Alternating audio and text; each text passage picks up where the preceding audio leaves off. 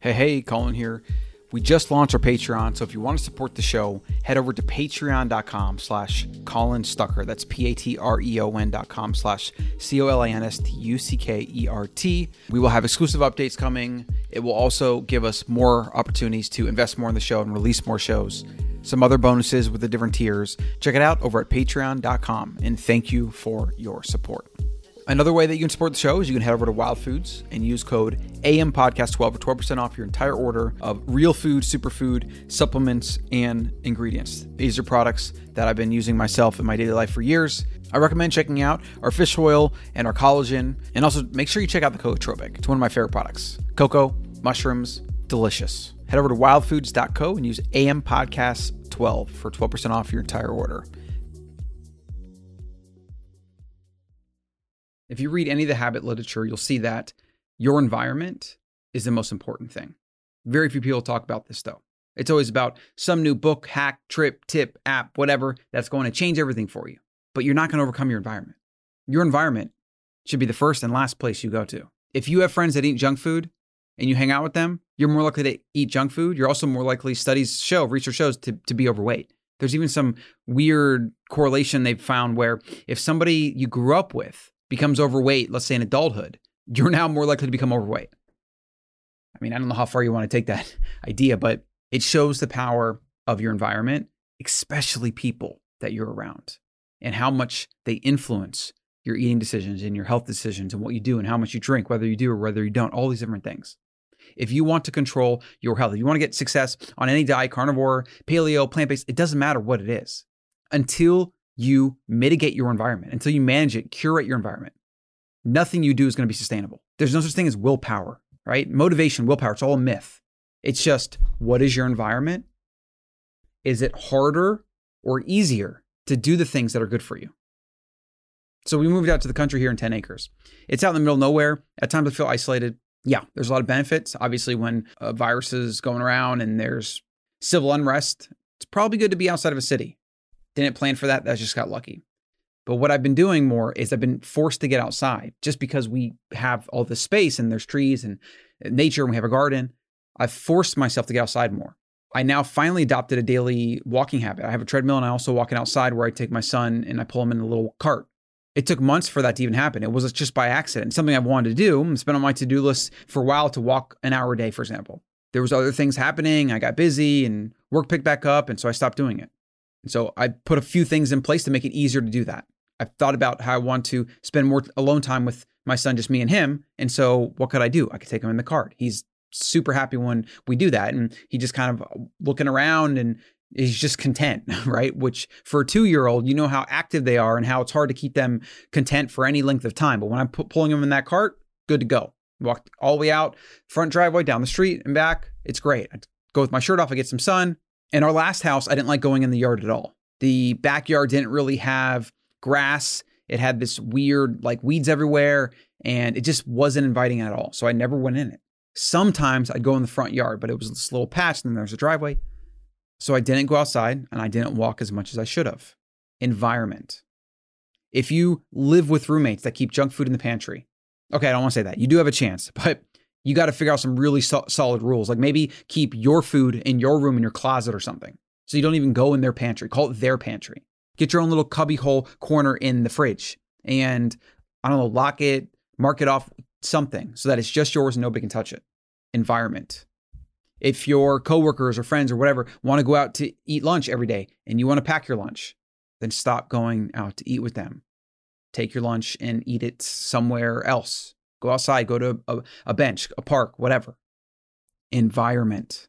And fundamentally, the really big thing if you want to attain your health goals, and I'm not even talking about financial goals here, that's a big one. And this concept applies to that exactly the same. But if you want to achieve your health goals, you have to mitigate as much as possible the effect of other people in your life. And in some cases, you have to control when you spend time with them, or at least how you spend time with them. Maybe you don't go to restaurants with them. Maybe with those people, you invite them over so that you can cook dinner at your house. Maybe you can be a positive influence on them. Most people are easily swayed by their environment and by the people in their environment. Very few people are those kind of natural born leaders where they set the precedent for how things are going to go. That's not something I can just give you advice for. Like that's a huge thing. Uh, but the more you do this, the more you can move to that leadership role where, you know, maybe in just in the nutrition, you're known in your circle as you don't eat that, eat this way, whatever, and you encourage others to do the same. And if they have questions, they can come to you, but you don't force it upon anybody. That, what I found, is probably the best strategy for most people that want to become uh, independent and detached from the way society does things, at least as it relates to nutrition and food. Because there's a lot of really bad ideas around nutrition and food, and there's a lot of really bad habits and standards and norms and pressures. And yeah, I mean, if you want to be the average American, the average American's overweight and sick. Like, if that's what you don't want to be, then you have to do things different. So, this is about your environment and your habits. If you want to adopt a habit or kill a habit, you have to make it easy to do that. So, you have to remove things or add things to your environment to make that possible. This is all the habit research, like all of it points to this. There's actually a good book on this. I think it's called Tiny Habits. I'm halfway through it, but this is what he focuses on a lot making habits easy to do or not do. It's the most important thing. And so you can set up your environment. Like, for example, this studio right here, this table, the mic, all these things, these are set up to go every single day. I don't move this stuff at all. I haven't touched anything back there since I set it up. I haven't moved this light since I set it up. This mic I actually moved once to get a better setup, but now this is going to stay here forever. And I actually have multiple mics. So if I want to do remote shows, I don't unplug this or mess with this at all. I take my remote USB mic and I go elsewhere if I want to do a remote show because this would disrupt the ease at which I can get into the studio, press record, and then talk to you. I've gotten down to now where I do a video a day. That seemed like such a tall order before. And really now it's actually the editing process that is my bottleneck because the recording part is easy. I have my my notes here, I have my mic, record record, light comes on in two switches. This light, that light, two switches and it's on. It's all hooked up to cords, everything. I was doing YouTube before this, and anytime I had to set up for a shoot, I just felt that like angst, that that resistance.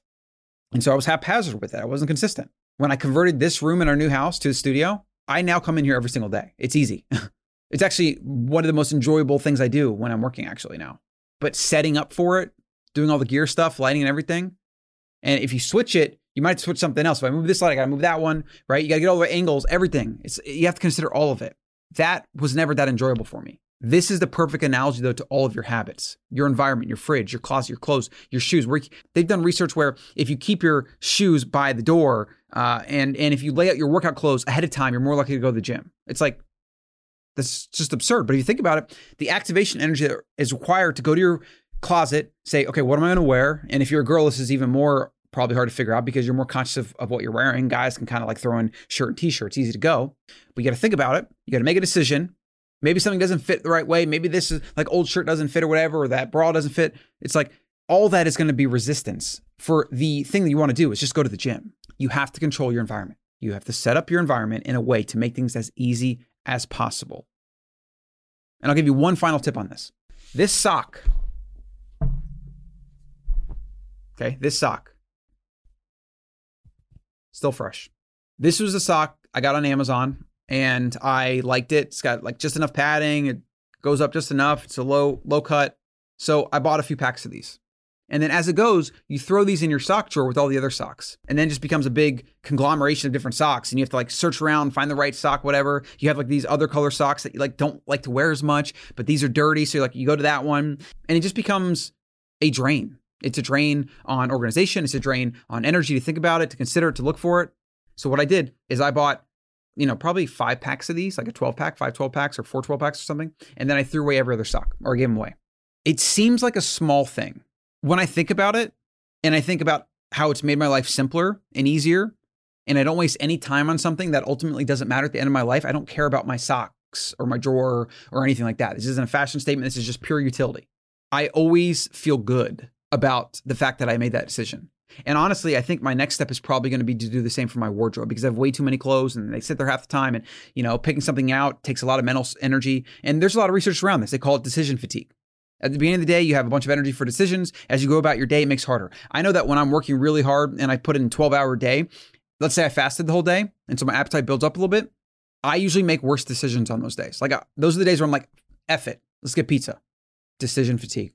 I hope you took away something. At the very least, consolidate your sock drawer. It'll literally change your life. And I, and I kind of feel like it has changed my life. Like it's a small way that it's changed, but it has changed my life. Figure out your environment, document it, look at it, think about it, sit in your kitchen for five, ten minutes and just look around, right? Make a conscious effort to mitigate your environment, uh, remove things that are not productive, and then add things that are productive, add things that make it easier to stick to your habits and routines. This is the key to all of habit uh, formation and habit breaking. It's it, this is it. It's environment. And unfortunately, when it comes to people, if you want to live a different life than your friends and family, than what they do, if you want to have a unique life, a better life in some way, whether it's food, nutrition, finance, whatever, you have to mitigate the ways that they influence you, right? Whether on purpose or on accident. You have to mitigate it to the best of your ability. You might even have to, with some people, change how much time you spend with them and, and how you spend time with them.